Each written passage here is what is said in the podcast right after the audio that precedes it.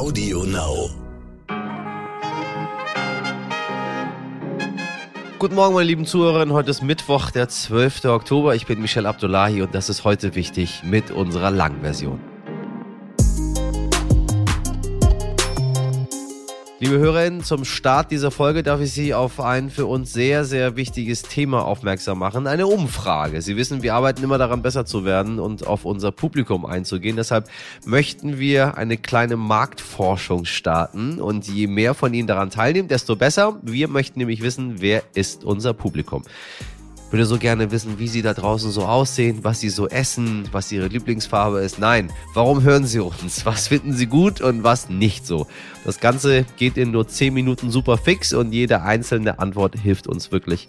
Und Sie können sogar was gewinnen. Spoiler, es ist kein Auto, aber Sie werden sich trotzdem darüber freuen. Sie finden die Umfrage unter folgendem Link www.podcast-umfrage.de slash news. Ich wiederhole www.podcast-umfrage.de slash news. Den Link finden Sie auch in unserer Folgenbeschreibung. Sie können übrigens auch was gewinnen, wenn Sie uns doof finden. Ja, nun aber zu dem, was wir heute wichtig finden. Es geht um die weltweite Unterstützung für die Proteste im Iran und um Klimaaktivismus. Los, geidert! Zuerst das Wichtigste in aller Kürze.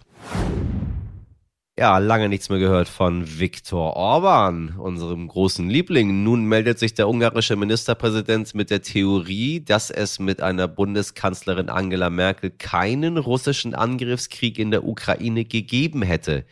Sie erinnern sich, Angela Merkel, die wir äh, hätten alle so sehr vermissen sollen werden würden, wenn sie nicht mehr da ist, ja? Macht irgendwie niemand. Was ist eigentlich daraus geworden? Egal. Bei einer Veranstaltung in Berlin sagte er, dass Merkel bereits 2014 durch ihr Verhalten nach der russischen Annexion der Krim einen Krieg verhindert habe. Das soll wortwörtlich ein Meisterwerk gewesen sein. Auf die Nachfrage, ob er so zu verstehen sei, dass es seiner Meinung nach mit einer Kanzlerin Merkel nicht zu einem Krieg gegen die Ukraine gekommen wäre, antwortete Orban mit Sicherheit. Mhm. Lassen wir mal so stehen, Viktor. Und wir bleiben beim Krieg. Laut Einschätzung des UN-Menschenrechtsbüros könnten die starken russischen Angriffe der letzten Tage in der Ukraine wieder ein Kriegsverbrechen darstellen. Gezielt Zivilistinnen oder überlebensnotwendige Infrastruktur wie Kraftwerke ins Visier zu nehmen, sei nach internationalem humanitärem Recht verboten, sagte eine Sprecherin am Dienstag in Genf. Die Orte und die Uhrzeit der Angriffe, als die Menschen zur Arbeit gingen oder Kinder zur Schule brachten, das ist besonders schockierend. Nach aktuellen Berichten zeigt sich die russische Führung übrigens bereit für ein Treffen zwischen Wladimir Putin und dem US-Präsidenten Joe Biden. Das Treffen könnte schon beim anstehenden G20-Gipfel Mitte November stattfinden.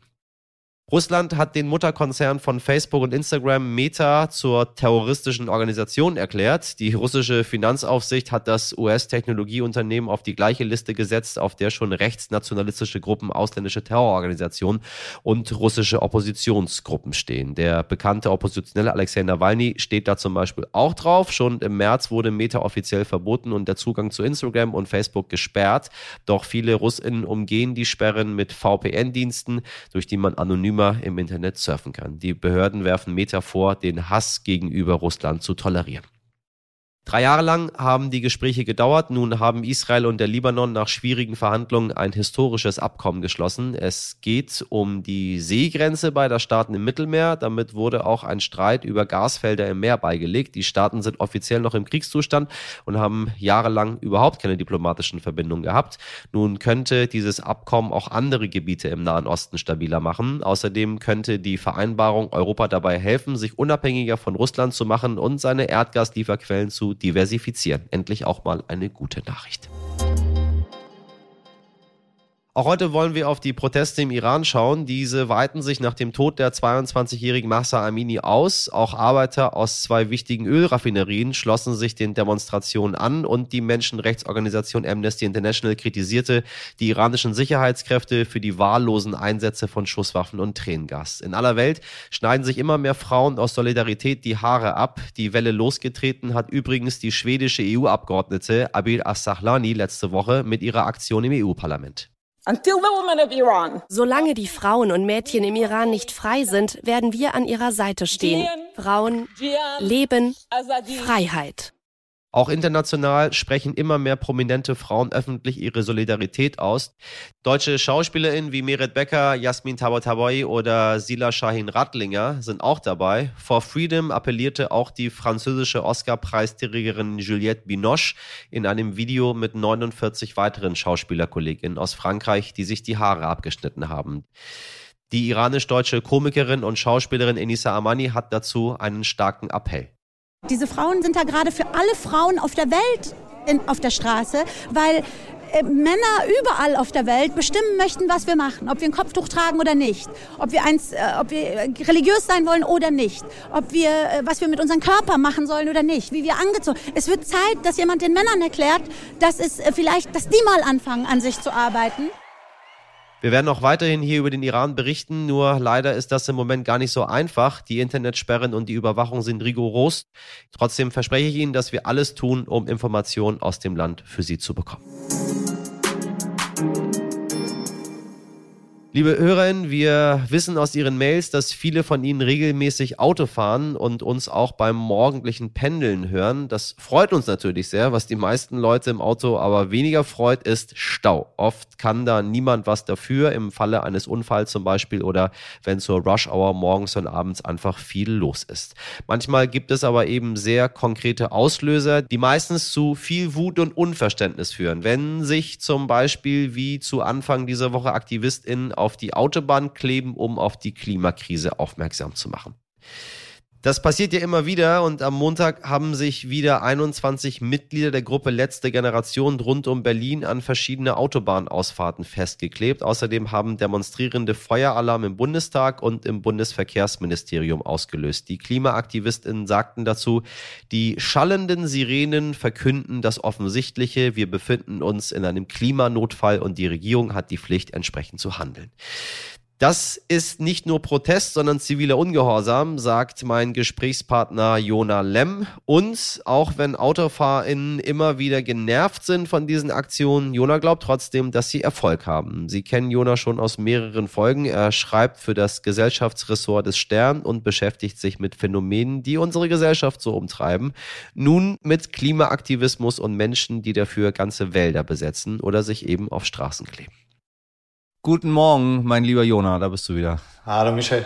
Wir sprechen jetzt zu ganz vielen verschiedenen Themen, du und ich. So. Ja, ja, das stimmt. Ja, was bist du? Bist du Aktivist oder bist du Journalist? Ist, ist es überhaupt wichtig äh, zu unterscheiden? Ich, ja, total. Also ich glaube, es ist total wichtig, weil ich glaube, Aktivismus bedeutet, dass man eine Agenda hat, Werte, die man versucht durchzusetzen ähm, in der öffentlichen Debatte und so verstehe ich zumindest nicht meine Aufgabe als Journalist. Ich sehe mich erstmal als jemand, der Wirklichkeit abbildet. Ob das jetzt immer, ob, ob das immer frei von Subjektivität und persönlichen Werten ist, sei mal dahingestellt, aber es ist zumindest nicht ähm, mein Rollenverständnis, beziehungsweise ich sehe es nicht als meine Hauptaufgabe, meine Meinung der Öffentlichkeit zu vermitteln, sondern ich sehe es als meine Aufgabe als Journalist, abzubilden, wie Dinge passieren. Und die Meinungsbildung sollte dann irgendwie sekundär beim Rezipienten beziehungsweise bei uns beim Stern, bei den Leserinnen und Lesern passieren.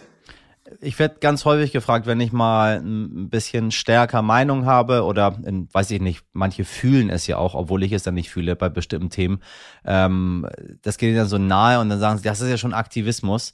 Ähm, ich habe so ein bisschen das Gefühl, wir haben einen ganz besonderen Umgang auch mit, mit AktivistInnen in Deutschland, wenn man auch auf Fridays for Future beispielsweise jetzt mal um äh, irgendein Beispiel zu nennen, ähm, raufguckt. Hast du, ist, ist es richtig? Sind wir irgendwie anders, wenn es darum geht? Und versuchen wir zu unterscheiden? Versuchen wir abzuwehren? Ähm, gute Frage. Ich, ich glaube, dass wir in Deutschland erstmal oft eine relativ starke Mehrheitsmeinung haben, die so vorherrscht zu gewissen Themen, sei es jetzt, keine Ahnung, Political Correctness oder auch ähm, unsere Haltung äh, zum Klima, ähm, weil wir, glaube ich, das wäre jetzt nur meine, meine Laienanalyse unseres Landes, ähm, erstmal vielleicht so ein bisschen veränderungsresistenter sind als jetzt Staaten wie die USA. Ähm, und ich glaube, deswegen haben wir oft bei äh, Menschen, die sich aktivistisch für äh, auch radikalere Veränderungen unserer Gesellschaft einsetzen, ähm, eher so einen abwehrenden Reflex, dass wir sagen, das ist ja schon alles ganz, ganz ganz nett, was sie da fordern, aber doch bitte nicht alles auf einmal und äh, jetzt mal hier scheibchenweise und auch nicht so laut und ähm, nicht so radikal am Ende. Das, das glaube ich schon. Äh, und deswegen würde ich dir da zustimmen. Ich glaube, dass es oft eine starke Meinung zu etwas zu haben, wird oft direkt als Aktivismus gewertet.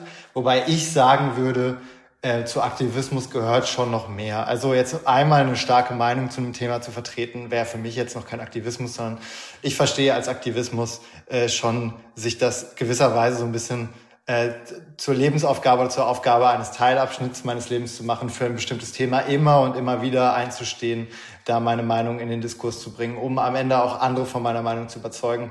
Wenn ich jetzt als Journalist einen Kommentar schreibe, da vertrete ich einmal eine starke Meinung, ähm, dann ist es jetzt für mich noch kein Aktivismus. Das wäre es eher, wenn ich, wenn ich dann vielleicht noch irgendeinem Verbund, irgendeiner Organisation beitrete und wirklich ständig da auf die Straße gehe, bei Demos rede und so. Das wäre dann für mich die Form, wo ich sagen würde, das ist dann schon eine aktivistische Form von Meinungsvertretung, statt jetzt einfach mal seine Meinung in einem Artikel zu sagen.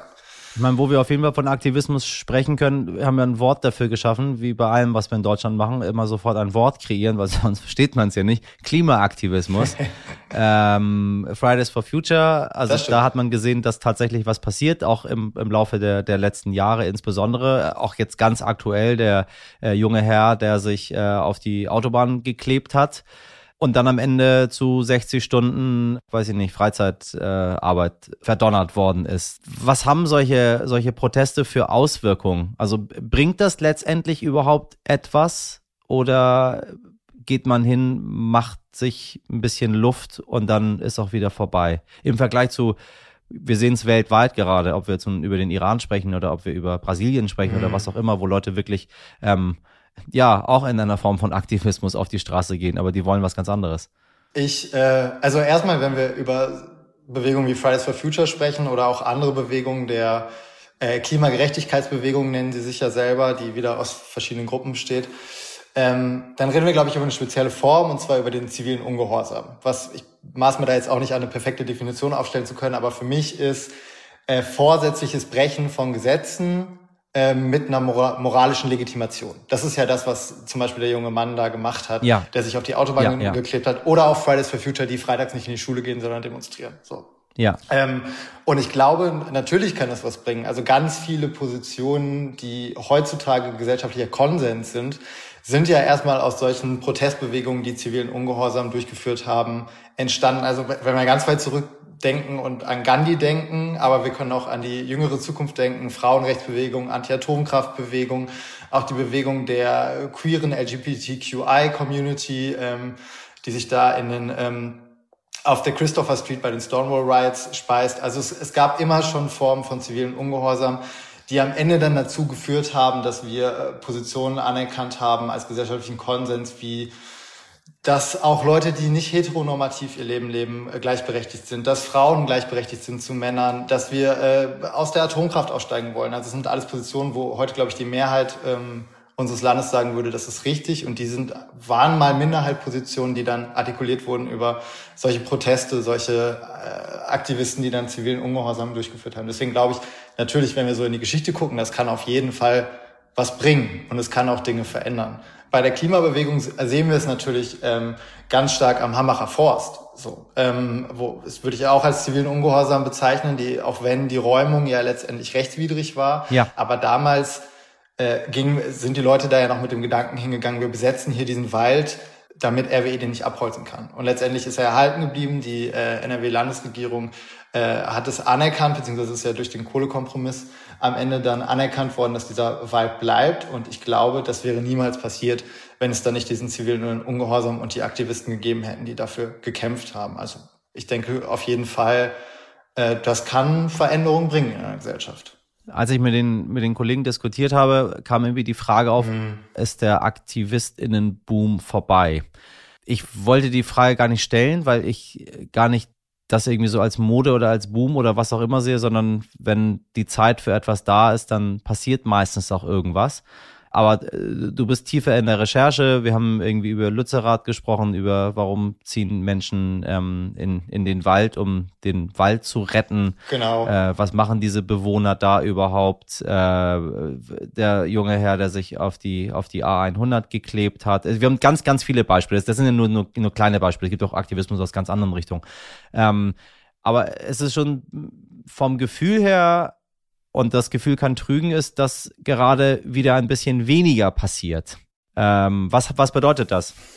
Ich glaube, das liegt an einfach den anderen aktuellen Krisen, die wir haben. Ne? Ja. Ähm, du hast du hast gerade Lützerath angesprochen. Da habe ich ja tatsächlich äh, zwei AktivistInnen begleitet, die ähm, da jetzt gerade gegen die äh, Abbaggerung oder Räumung von äh, durch RWE von diesem Dorf protestieren. Und ich glaube, daran im Vergleich zum Hambacher Forst kann man ganz gut sehen, ähm, wie sich die Lage verändert hat. Damals beim Hambacher Forst gab es außer dem Klimawandel nicht so richtig drängende politische Probleme in unserem Land. Die ähm, Diskussion über ähm, die hohen Flüchtlingszahlen war gerade so abgeebbt und Fridays for Future ist dann gekeimt, äh, hat große Aufmerksamkeit auf sich gezogen und dadurch hatten wir, glaube ich, haben wir einfach viel über das Klima diskutiert in der öffentlichen Debatte. Sehr viel, sehr viel aufmerksam drauf, ja, ja, das ist wahr. Und deswegen konnte, glaube ich, auch der Hambacher Forst ähm, so eine große Aufmerksamkeit generieren innerhalb von Deutschland und am Ende gerettet werden. Jetzt sehen wir gerade Lützerath, ein Dorf im ähm, Braunkohlerevier, im rheinischen Braunkohlerevier, was auch AktivistInnen verteidigen. Auch gar nicht so wenige. Also äh, die Zahlen variieren immer und die haben sich da quasi so ein Protestcamp gebaut, so richtig auch wieder viele Baumhäuser ähm, und echt Infrastruktur, die es RWE schwer macht, das zu räumen. Und die hoffen natürlich vor Ort darauf, dass Lützerath, sie sagen Lützi, das zweite Hambi wird. Ähm, und ich habe das Gefühl, das funktioniert noch nicht so richtig. Und es liegt nicht daran, dass jetzt nicht mehr genug Empörungspotenzial grundsätzlich da wäre, ähm, sondern dass wir gerade einfach mit der Ukraine-Krise und immer noch Corona zwei aktuellere Krisen haben, die den gesellschaftlichen Diskurs bestimmen. Also ich glaube gar nicht so sehr, dass es weniger Klimaaktivisten gibt als 2018. Äh, ich glaube eher, dass wir als Medien und auch als äh, Öffentlichkeit gerade uns mit anderen Dingen beschäftigen und die einfach dann darunter leiden. Und ähm, das kann natürlich so ein Gefühl hervorrufen, dass es keinen Aktivistenboom gibt, weil Aktivismus natürlich immer von Aufmerksamkeit lebt. So, das ist zentral. Ne? Das sind oft Minderheiten, die ihre Positionen durch besondere Protestaktionen artikulieren. Ähm, und wenn sie diese Aufmerksamkeit nicht bekommen, die Öffentlichkeit nicht bekommen, dann ja. kann das natürlich einfach so im, im leeren Raum verpuffen. Ähm, genau, ich glaube, ich würde die Situation eher so einordnen. Nicht, dass es irgendwie weniger Menschen gibt, die sich dafür einsetzen, aber wir sind gerade einfach mit anderen Dingen beschäftigt. Und um nochmal an, an Anfang des Gesprächs zurückzukommen, ähm, hast du das Gefühl, dass Aktivismus die Politik tatsächlich verändern kann. Also ich glaube nicht, dass, dass wir die aktuelle politische Konstellation gehabt hätten mit dem Augenmerk auf Klimawandel, wenn es Friday for Future nicht gegeben hätte, glaube ich. Du hast in Lützerath mit den Menschen dort auch gesprochen, die protestieren. Ähm, hast du das Gefühl, dass diese Aktivistinnen wirklich die Politik beeinflussen können und ihre Vorhaben durchsetzen am Ende? Ich glaube, die Frage muss man ein bisschen differenzierter beantworten. Ich glaube nicht, dass es oft passiert, dass AktivistInnen ähm, Forderungen stellen, die eins zu eins erfüllt werden. Das ist quasi nie so, weil die auch immer sehr, äh, und das meine ich jetzt erstmal gar nicht negativ konnotiert, sehr radikal in ihren Forderungen sind. Die haben halt eine bestimmte Haltung in einem Thema und sagen, Kohleausstieg jetzt zum Beispiel. Und dann passiert es relativ selten, dass die Politik sagt, ah, guter Punkt, machen wir so. Ähm, ich glaube aber schon, dass es über diesen Mittelweg äh, Öffentlichkeit und so Me Meinungen in der Öffentlichkeit auf jeden Fall passiert, dass Aktivisten die Politik beeinflussen. Denn da würde ich dir zustimmen. Ich glaube, ohne Fridays for Future, die ja immer dagegen sich wehren, dass sie wären eine Vorfeldorganisation der Grünen, sehe ich auch gar nicht so. Ähm, aber ich glaube, ohne Fridays for Future, die ähm, Aufmerksamkeit auf die Klimadebatte gelenkt haben, ohne dann die anderen Aktivisten aus den Bewegungen, die dann zum Beispiel den Hambacher Forst blockiert haben, ähm, hätte es nicht so viele Stimmen für die Grünen gegeben bei der Bundestagswahl. Also ich glaube einfach, dass das Thema Klima, dass die es geschafft haben, die Dringlichkeit, die dieses Thema doch hat, Klimawandel und Klimakatastrophe, äh, ins Bewusstsein von mehr Menschen zu bringen durch ihren Protest. Und ich glaube, dadurch haben viele Leute gesagt, okay, dann will ich die Grünen, weil sie aus meiner äh, Auffassung raus die Partei sind, die sich äh, am konsequentesten oder am besten oder auch auf jeden Fall am längsten für Naturschutz äh, einsetzt. Und dadurch, dass die Grünen wiederum äh, an der Regierung beteiligt sind, sind ja einige Positionen dann auch eingeflossen in den Koalitionsvertrag, die ähm, erstmal äh, für mehr Klimaschutz einstehen. Deswegen, ich glaube, über, über so ein paar Ecken treiben Aktivisten die Politik auf jeden Fall und schaffen es auch, Entwicklungen im Land zu beeinflussen. Nur eben nicht so, es ist jetzt nicht so ein direktes äh, Call-and-Response-Prinzip. Das äh, finde ich, beobachte ich, also habe ich glaube ich noch nie beobachtet. Wüsste ich jetzt nicht, wann das mal passiert wäre. Danke dir sehr für deine Eindrücke, mein lieber Jona. Danke dir.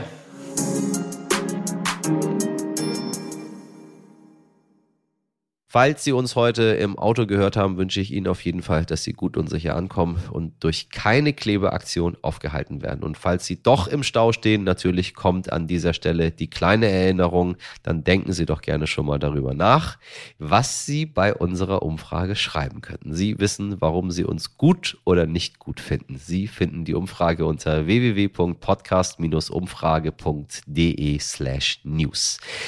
Der Link steht auch bei uns in der Folgenbeschreibung ausfüllen, aber dann bitte später. Sie wissen, Handy weg vom Steuer, am Steuer. Keine Handys, einfach keine Handys, liebe HörerInnen. Und wenn Sie anderweitig Feedback loswerden möchten, dann schreiben Sie uns doch an heute wichtig at stern.de eine nette Mail. Meine Redaktion besteht aus Mirjam Wittner, Dimitri Blinski, Laura Czapo und Carla Wöllner. Produziert wurde diese Folge von Nikolas Femerling für Sie. Morgen um 5 Uhr bin ich wieder für Sie am Start. Bis dahin haben Sie einen schönen Tag und machen Sie was draus. Ihr Michel Abdullahi.